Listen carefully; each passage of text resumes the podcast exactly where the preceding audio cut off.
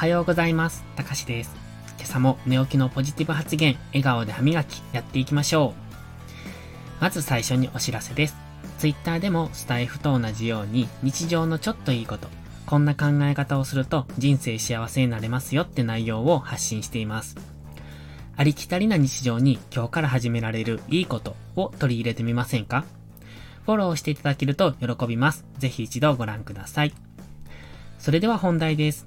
今日は希望を持って未来を夢見るというタイトルでお話をします。希望、未来って言葉はなんとなくワクワクしますよね。皆さんは自分の未来に希望を持っていますか？そしてどんな未来を望みますか？僕は自分のできることを精一杯して、それが誰かのお役に立てる、そんな未来を希望します。もしかしたら大したことはできないのかもしれません。それでも自己満足でもいいんです。自分にできることを頑張ったって思える自分でいたいんです。そのために今できることを地道にやっていく。僕の今していることはスタイフ配信のシナリオ作りです。これ毎日書いてます。文章を毎日書くなんてしたことない僕がやっているんですよ。小学生の頃、本読みは大嫌いで国語の成績はいつも真ん中ちょい下ぐらいの僕がですよ。読解力も文章力もないのにどうしてこんなことを毎日しているんだって正直思います。でも、これやり出すと案外楽しいんですよね。去年からブログも音声配信も始めているんですが、読んでいただける楽しみ、聞いていただける楽しみがあるんです。読みやすかったとか、共感できたとか、そんな意見をもらえたとき、考えを文章にしてよかったって感じます。ここでも感想なんていただけるともっと嬉しさアップです。これが先々何につながるのかって聞かれると、今は明確な答えを持っていません。でも、少なくとも自分の文章力は上達していると思っています。